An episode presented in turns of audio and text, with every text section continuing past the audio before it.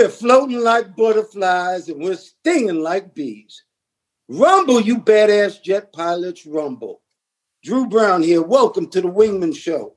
Thank you all for coming. We hope to inspire. We hope that you learn, and we hope to entertain you a little bit so we all grow and become better people. I'd like to introduce to you my main man, my wingman, the number one wingman in the world, Doctor Paul Thompson. What's up, brother Paul? Good morning, Mister Drew. Ladies and gentlemen, you've just heard from Drew Brown, Dark Gable, the American Dream. He's the man, the myth, the legend. He's a pilot's pilot, the role model's role model, and most importantly, his royal fullness, because he's definitely full. I'm doing fine. How are you today?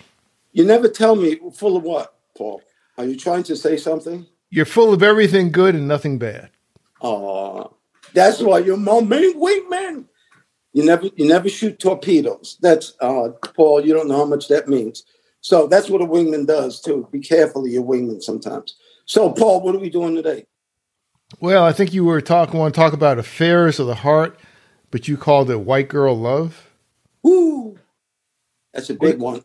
We yeah. better watch what we say. Or actually, yeah. we better just try to explain what we mean. Yeah, what okay, you, white girl love. Let's just, mean? I'm putting it out there.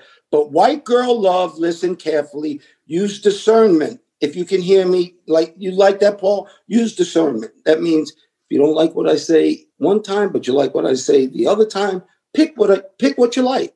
Don't don't worry about the bad. But white girl love, I'm going to explain it, has nothing to do with melanin, has nothing to do with the color of your skin whatsoever. It is cultural. And what I mean by white girl love, first of all, let me be honest. Let me be right there. My mother is white. Okay. So what I'm about to say, I have some knowledge of. Do you understand? The problem is my mother wasn't like the culture that I'm about to talk about, because white girl love, it looks like athletes, movie stars, Jack Johnson back a long time ago, they were attracted to white women. Okay. I mean, just let's be honest. And I think back a long time ago, I think black men were more attracted on shoving it up the white man's butt. That's what I think. I think in later times, on latter times, I should say, I think that black women are so strong sometimes, because they have to be, and they had to be, that it's kind of tough to be with a strong black woman, especially if you're BSing. So remember, if you're a B S brother, uh, a black woman ain't for you. Not a, I'm talking culture. Now, there's, now my mother wouldn't be for you. Okay, so there's the exception. That means we're not talking about skin color, Paul. I'm not talking about skin color. I'm talking about culture. You better believe, because my mother met my daddy back in nineteen fifty-three in Harlem. My mother lived in Brighton Beach, Brooklyn, an all-white Jewish com- community, and she traveled up there to go to the Cotton Club, Count Basie, Miles Davis. So my mother is not what we're talking about, because my mother was more black-cultured woman. So a black woman, to me, is one of the strongest people on the planet. They just haven't ever broken to me. And I give all the credit in the world for a black woman. But there are a lot of black women out there, Paul, who are lonely right now. There are a lot of black women. I know some, and they are beautiful. They're smart. They are not Beyonce, though, okay? We need to get this clear. My wife isn't Beyonce. My first wife wasn't Beyonce. You have to go beyond that. You have to go beyond just beauty and this imaginary person that you want, okay? Girls, Denzel is taken. It's not happening. The new Michael B. Jordan, not happening. Go for kind. Might be a little heavy. Is he nice? That's what we need to know. Anyway, and that's on both sides. That's on both sides. But I guess they date by app now, and thank God I'm not in that. Wow. Yeah. I, to- I, I, I can't imagine that, the apps and the craziness, because I've got a couple, a few friends who are divorced, and they're They're in their sixties and they're talking about dating, and the stuff, the stories they give me is like something like out of Star Trek, you know, and they show me these things, and uh, it's a, it's a, it's a tough market now, because the, the world is crazy. But in terms of black women or whatever, the culture is the big thing, because everybody's not the same. Uh, a black American woman is not going to be the same as, you know, a, a woman from Ethiopia, for example, Nigeria, that I've seen, that I've, I've dealt with. one hundred percent. The cultures vary tremendously, or, or in the islands. So in terms of of what you might call aggressiveness or fierceness, that came as a result of just having to survive and having to survive to this day. If you can look at the, the perceptions of black, you know, women and girls, they're seen as threatening too. They're seen as threatening. They get the full cops doing the chokeholds and the this hold and all that other stuff. Sure. The terror of people because of a perceived strength, and which is actually true. It's there. It's there. You just don't know how to manage it. So sometimes the, the strength is, nobody has a problem with the strength. Problems come in with the person I think is, is obstinate and difficult just to be difficult. But Paul. Yes. Paul, excuse me. They do have reason sometimes. They do have reason because, you know, I'm going to be, just let's say it, man. The culture, the, the culture of men is to play around. The culture of men is that the more girls you have, the more James Bond you are. True. That cheating on your wife is kind of a joke. It's funny. It's this and that. And black women don't play that shit. Okay? Period. True. That's where the bottom line is. True. Where I think the culture of a white girl would actually allow maybe a couple of three, four mistakes. Maybe I shouldn't say that, but this is how I feel. This is what I've seen in my little sixty-six years. That's it. I'm just telling you what I feel, Paul. Okay. You know, I've seen, I'm telling you only what I've seen with my eyes. Right, right. But it is not a color thing. Let me come back to that. So anyway, let me ask you this question. What should, did you understand about, we went off on the dating thing. And that's because I was talking about wonderful black women that I know. They are gorgeous. They are kind. They're everything. They're just not Beyoncé's because that's a fictitious look. Right. You know, there is a Beyoncé. God bless her. She's pretty. But right. You got to look beyond that. So all I'm saying is with the dating apps, with everything, there are some single black women, just like we just talked about, who are looking for tall, dark, and handsome. I'm taken. Mm-hmm. Just joking. But the say, truth thank, is, thank, thank everybody, God. Thank God. Everybody is not six five. Everybody is not tall. Everybody is not this ideal look that you have. And if you marry somebody for love and you really love them, in some time, it's not really going to matter. And they're going to start really looking good to you. So that's just something you need to know. We need to stop looking for looks as much as kindness. My wife, I'll say this out loud. My wife is so kind. My first wife loves my second wife. Well, I love my, I love them both, but my first wife, that's how kind Katrina is. That, you know, it's just, she's that nice. And thanks, Lori, for doing that. Okay. Well, let me add it, you know, in addition to the kindness is important.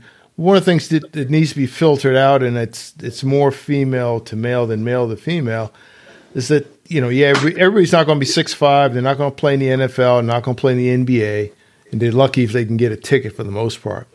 But, but the reality is that everybody's not a high income earner. So you're going to say, well, I can only date a man that makes six figures or whatever.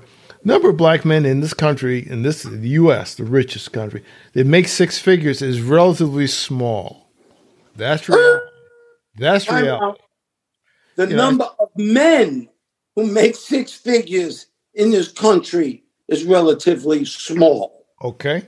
So you so, take what I said and that's the, you can add some you can add percentage, you can add a big percentage for black, but right. Let's not just make it like that.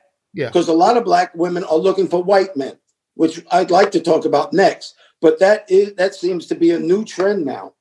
And I was going to just, I, I don't want to interrupt you, so keep going, Paul. I'm sorry. Well, I mean, everybody's, you know, locked up or messed up or is going the other way, you know, not getting into it. But a lot of female hormones have been pumped in the foods for the last thirty years. And I, I think that's part of the reason that you see what you see.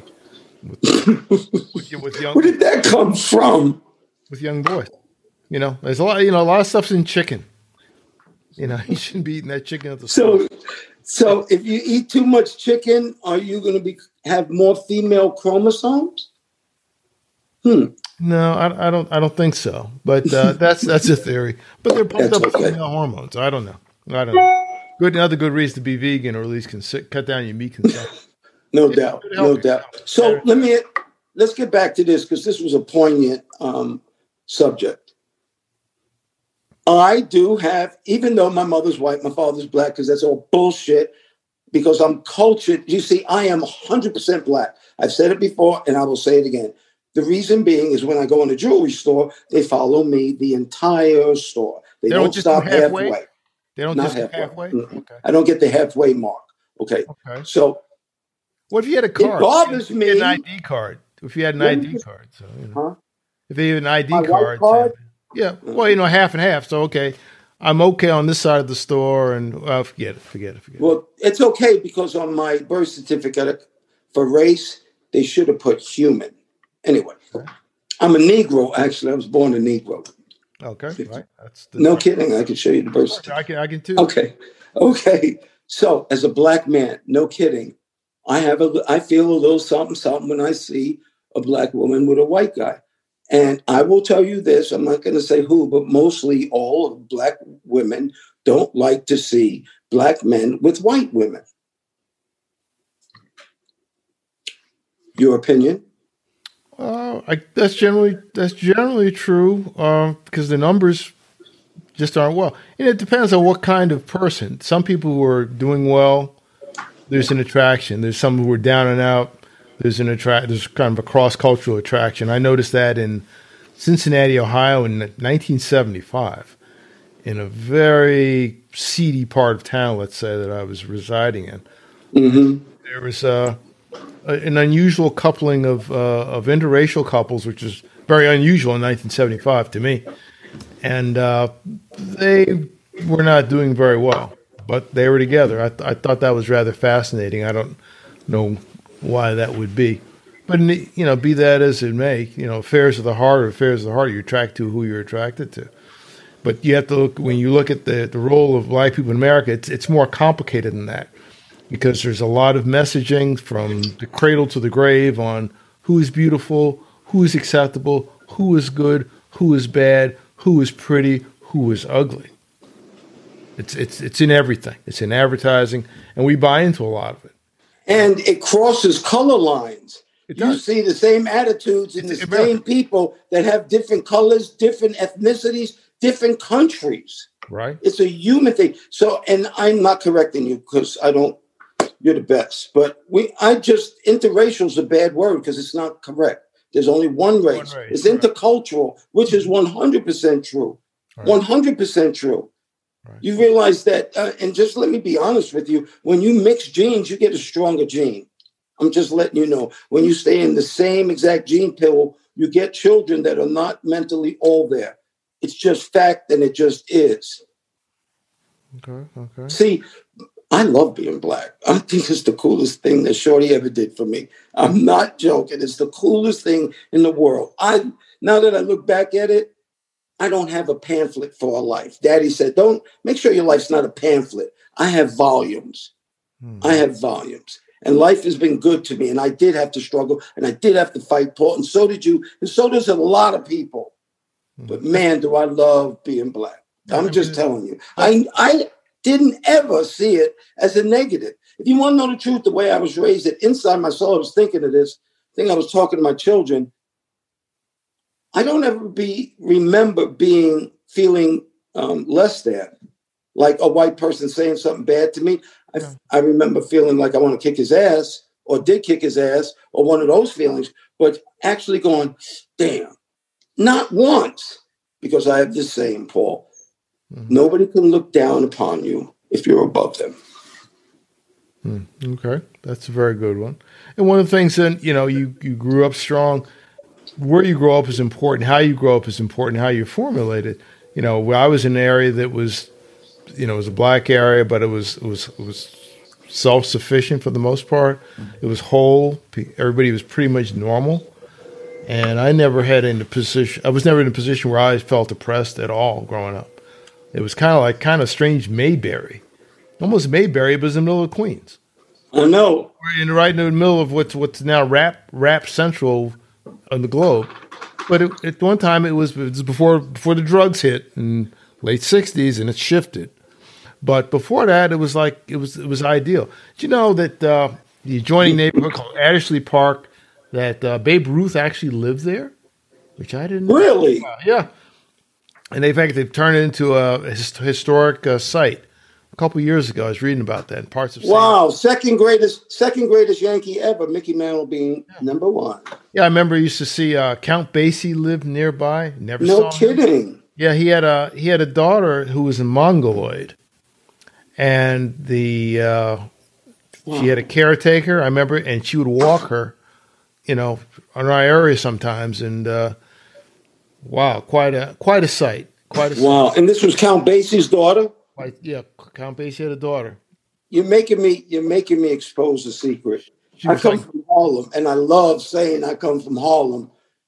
The Harlem I come from was one hundred second between Park and Madison. Now, yes, people got killed, people used drugs, people drank. Real Harlem to me, it was across, it was a dope street, was one hundred sixteenth Street. And young people like me did not go above one hundred sixteenth Street. Mm-hmm. But I just love the fact, because when I grew up, I had all that around me, but it wasn't dominant. It wasn't dominant, you know. It was just a regular community that bad stuff happened around. Right, right, Put right, it this way. The first drug I ever saw was somebody shooting heroin. And people who smoked marijuana, they thought of as sissies. So either you shot dope or you drank wine. Mm-hmm. That's the first thing I ever knew about getting high. Mm-hmm. How about that culture? Yeah. Well, so let me just wrap this up, Paul, because right, right. I want to go to the next one. Because when we give out Uh, subjects like this, when we talk about subjects like this, I want an answer. I want what we can do to do better. What can people do? If you're, first of all, this is what I have to say, Paul, you don't want to grow up lonely. Please listen, Paul, you just don't want to be lonely when you get older. Mm-hmm. So I think if we can expand our minds, open up our eyes, and start looking for what people are instead of what they look like, mm-hmm. I think we do a lot better. I don't know how to deal with the apps. I'm going to be honest with you. I have no advice on that. I don't give advice if I don't know anything. And I know nothing about that. But I know that there are a lot of good Black women out there who deserve somebody. And there are a lot of good Black men out there who deserve somebody. As a matter of fact, there are a lot of good people out there. So maybe if we open up these um, these blinders that we have on and start looking for people on in here. And it's hard. How do you find that in an app, Paul? How do you find that in an app? Yeah, What's your yeah, answer? Well, that's tough. You can't find it in an app. I think you need to do a person to person. And one of the, the pernicious things that's going on is that people really were kind of set to be divided up, divided up to be picked off, in my opinion. And there's also a, a, a thrust that says that you're better off if you mix with someone else because genetically you are. Yeah. Genetically you are. Biologically, my son's a spine surgeon. I'm just telling you the truth. Okay, but but they but, make stronger genes. Yeah, but the, but the the advertising stuff that's put out there, I don't think it's encouraging strength. I think in some ways it's encouraging. I know that it's, it's, it's like it's another way of division. I'm looking from a strategic st- standpoint. Is an army stronger together or fractured? I don't know, but but is this all happening by the man? I don't. I don't know. I don't know.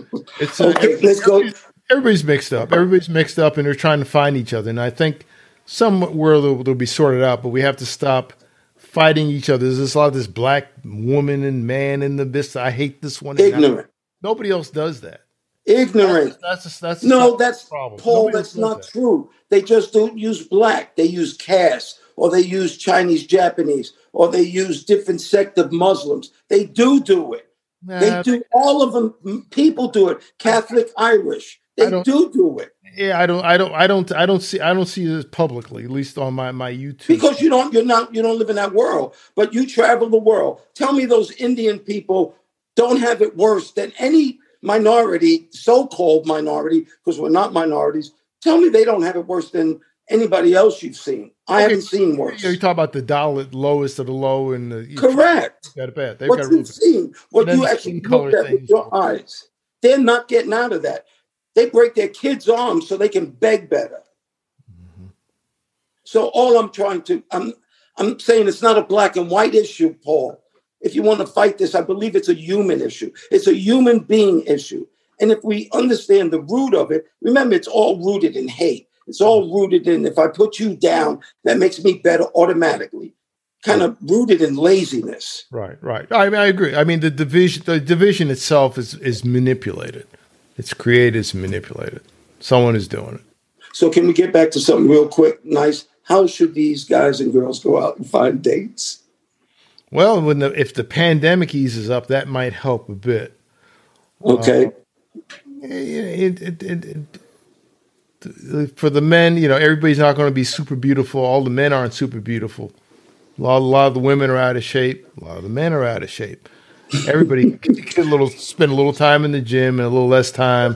It, it, uh, Uh, I won't, I won't name places, but chicken places, burger places, you know, get a walk, get outside. Woo! Part of the people are depressed because they're, they're, they're, they're sitting there cooped up. They're not doing anything. Just watching screens like this. Maybe they need addicted to, to food, get you, addicted yeah. to a serious drug. Yeah. Serious. Eat, eat some good food, get some exercise and move your bowels. A lot of people, they're, they're all jammed up because their bowels are stuck. You need to Does come that out. mean something? Does that mean when somebody says you're full of shit, is that what you're talking about? Well, that's, that's true. That's absolutely true. That's true. That's absolutely true. That you it's are. Funny. You really are. You really are. You need to be unfull. So that that'll that um, make people. That's and that makes a lot of folks uh, tougher. You say, well, black women are tougher. A lot of overweight. A lot of need a bowel movement. Well, you know, you know, we just told them the shakes we we drank, mm-hmm. and both of our shakes have fiber in it. I've got one right here. You got it. Okay, Paul, next next chapter, we are on the seventh fact in life. And the seventh fact in life simply says, and it's kind of the answer to most of your problems, use common sense and moderation. Common sense and moderation. Please tell me what you think about those facts using common sense and moderation. Common sense is something that really can't be taught. I think it's something you either have or don't have, or you develop or you don't develop. If you really don't have a lot of common sense outside of America, typically you don't live very long. You die pretty quickly. You fall in trenches, things get broken, and you just die. Uh, we've got a little dumber. We've got a lot dumber here in the last thirty, forty years because there are a lot of artificial ways to keep really dumb people going. Uh, So this has to do, you know, has affects how immigrants come. Immigrants come here. They're generally going to be a little bit sharper because natural selection is kind of thinned down the herd. The dumb people don't make it. The dumb people don't make it. It the desert. Really important that you said that because we flew to China a lot. They people need to know because everybody said, "Oh, Chinese are so smart in math." No, it's the ones who get here that are smart in math. There are billions of Chinese people and hundreds of millions who are not that smart, but they never make it here. They don't make it, right? Yeah, everybody doesn't come. Everybody doesn't come. Certain people get uh, get an invite, so to speak, or permission. The ones with you got sense. You got something. Yeah, you got something. Okay. How about moderation? Moderation. Okay, don't don't do too much. Don't do too little. Do enough. That's all I can think of. Moderation. Yeah. Well, that's very easy for you to say because you're like you, you. I look up to you because of that. Because you can have moderation. Yeah. Drew Brown the third does not have moderation. I overdo everything. I will tell you I overdo everything, and I work on moderation. You know, when I made, um, it started, I think, when I made models, I made uh, monster models. Anyway, I always used more glue than I needed to. Everybody does. And it ruined the model where it said, use just a lot, little bit. Maybe it's my Judaism. Maybe it's my upbringing from my grandparents. But look, more is better. You're clumsy. That's all I know. More glue, it'll stay on longer. Yeah. That's not the truth. And then as you get into vegetation, and so if you're growing flowers, too much fertilization will kill them. Now, that's a great point, Paul. Listen to this one. I believe that in children, too. You give children too much, you'll kill them. You are not helping them. So All it's right. the same thing. I always... I always made the comparison between plants and children about giving too much fertilizer. Because if you really do give plants too much fertilizer, they're gone. You'll burn them up. That's right. And I truly believe that's the same with children. Common sense and moderation. Oh, one more thing about common sense for me. Common sense, when somebody shoots a gun, some people go, hey, where'd you hear that sound? I know Where do you like think that. it's coming from? And they run to it. Yeah. And there's another set of people where I come from, they just start running.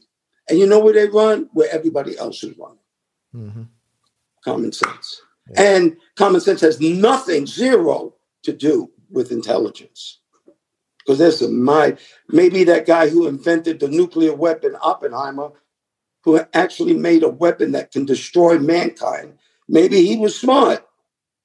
Maybe he didn't have a lot of common sense. Anyway, common sense and moderation. My answer to moderation is that if you can't uh, do things in moderation, don't do it. Don't do anything that will hurt you. And if you do overdo, overdo like eating well, overdo like being nice to people, overdo like calling the elderly, overdo working out a little bit. Don't, don't take my words for it and right. get a heart attack and die. Right. But overdo things that help you. If you take care of yourself and you love yourself and you project a good image, you start being more attractive than putting makeup on. That's true. Braids down to here is the new look. Like, I don't even care if you think it's fake. It's it's fake, and it's like it doesn't work because everybody's doing it. It looks the same. Look at look look at the old pictures of the people in the seventies. You know, for females, it, you you you'll do better. Everybody everybody can see the special effects and the. It's kind of known now, you know. Yeah, but you know what you sound like? Our parents, they said the same thing about us. What kind of hair is that? That afro? Are you kidding? Oh, yeah, yeah, yeah, My yeah, father. Yeah. That was dangerous. Time, that was the dangerous. First time he ever chased me. He, when I was down at Cassius Clay, was training against Sonny Liston. He was training down in Miami Beach. I flew down there. I was young, young. And when I got there, I made my grandmother. I, I wouldn't let them cut my hair. I had this. I'm like, Black revolutionist. Mm-hmm. I went down there. My father said, "Oh no, this ain't happening. You're cutting that hair," because it wasn't seen as an afro to them. You know what I mean? It's like oh. the new hairstyles to us now. There's no, there's no represent. Anyway, he actually chased me, and I ran away from him. I finally got a haircut, but I actually remember that. Right. So right. you sound like your parents. Let me go a step further. I don't mind if you change your hair color, but don't do things that are permanent, Paul. Tattoos. Piercings, things that you can't change your mind with. Yeah. You know, I, I, I don't even want to tell you a tattoo story. I'll save that for another time. Okay. But be careful what you do that's permanent. I, I said it before. The only thing that's permanent, and that's one hundred percent to me, is Shorty. God. That's the only thing. Other than that, there are variations. And I was told this, and it's true.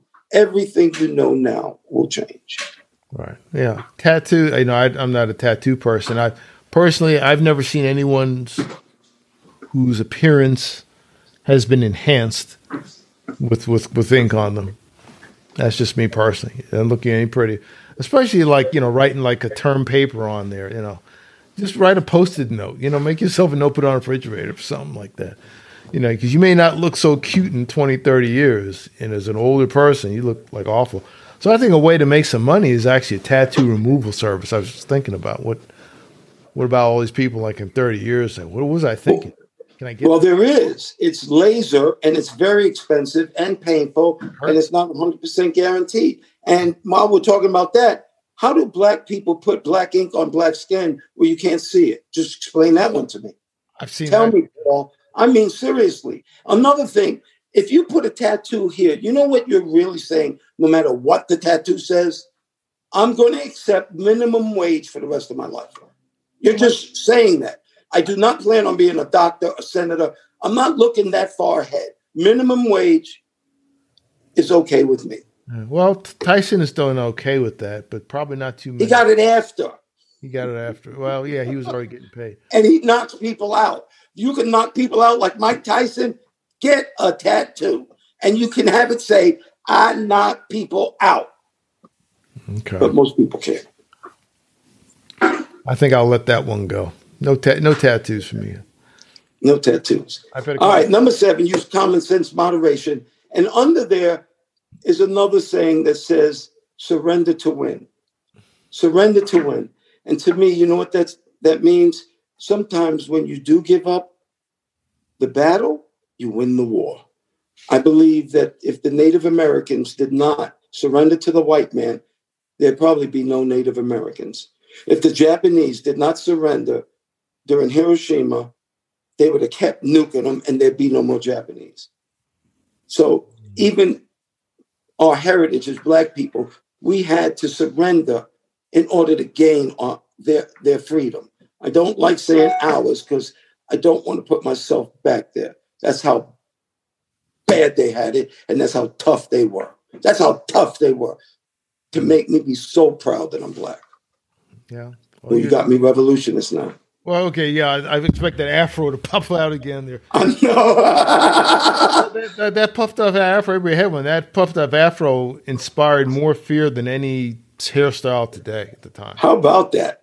Of America, How about that? Because it was, it was it was really counter-revolutionary, and I remember being in barbershops and old men talking about it. You know, what are these people doing? That I don't, you know, everybody needs to be carefully groomed. I'm like seven, eight years old listening to them, and you know, da da da. And we don't like this. Similar to the uh, the you know the Eddie Murphy barbershop scene when he in, in Coming to America, which is the best. That's the that's, best. It's better than the, the Ice Cube barbershop stuff. That's modern. No kidding. Because it was, I mean, all the parts were just, I mean, I could see them all. You know, they played all those parts. And yeah, Eddie yeah. Murphy was on an interview the other day saying, people don't think we played all them parts. Yeah. And so um, Jimmy Kimmel asked him, well, why don't you do more? He says, no, no, no, seven hours every day for makeup. We're not doing it anymore. Yeah, yeah. Yeah, it was it was, it was well done. Incredible. But obviously, that that's what he had seen growing up. And I say, you know, I've been to places like that, a lot of them, you know. My favorite line. What's your favorite line from that? Uh, I don't know if I can say. Can I? Can you, be, basically, the, the the first movie, uh, fuck you, fuck you, and fuck you. Who's next? Okay. That's just that's just so good. That's just so good. That was just so accurate. We're just so accurate. Oh, I, that's that's what I remember. I'm going to beat those out, but I understand. I hope people read your lips. Blanky, blanky. My favorite, my favorite line in the whole movie was, "Mama called him Cassius Clay. I call him Cash Clay." That's right. That's right. He Clay to me. Yeah, that's right. That's right. I remember. Yeah, that that was equal, equally good. Equally good. Man, Clay to me. You know, and that, it, was just, it was just so accurate. And it was almost like he was doing a uh, documentary on orbital mechanics and how launch vehicles get into space and how they rendezvous and come back. It was that precise. It's it's it's still funny thinking about it. Well, Paul, how sure. about how important the black barbershop is to our culture? How about we do a story on that at another time, because this podcast will last forever. That's a good idea. Why don't we why don't we end this the way we always do, something inspiring? You have a wingman story for us? I do have a wingman story. Wingman is uh, retired first officer Reginald Davis, uh, former Na- a Navy commander Reginald Davis, a great, great friend. He retired uh, from American Airlines about six months before I retired from FedEx. And we started a Navy flight training together many, many years ago in a place far, far away called Kingsville, Texas, about ninety miles north of the Mexican border. There's not much out there. Uh, there are not too many black uh, students going through Navy flight training at that time. I was one, and he was one. He came, he came a little bit after me, six months after, but a, a great friend to this day. He was an advisor. We kept each other sane most of the time. We went out, You know, you know, chasing girls in Corpus Christi. I can still see him getting himself together. If you ever watched the movie Malcolm X uh, with Denzel Washington, Spike Lee, and they're getting their hair blown out and they're getting ready. Mm-hmm. Oh yeah. Okay, just just just just put just put us in that position, and uh, you can visualize it very well. That was our, our weekend kind of getaway, get normal, to, before we had to come back into the war and try to make it through training. But a great guy. We've always been in touch. We're still in touch. He's given me advice on things. He's actually a, uh, he retired. He's an ordained minister now.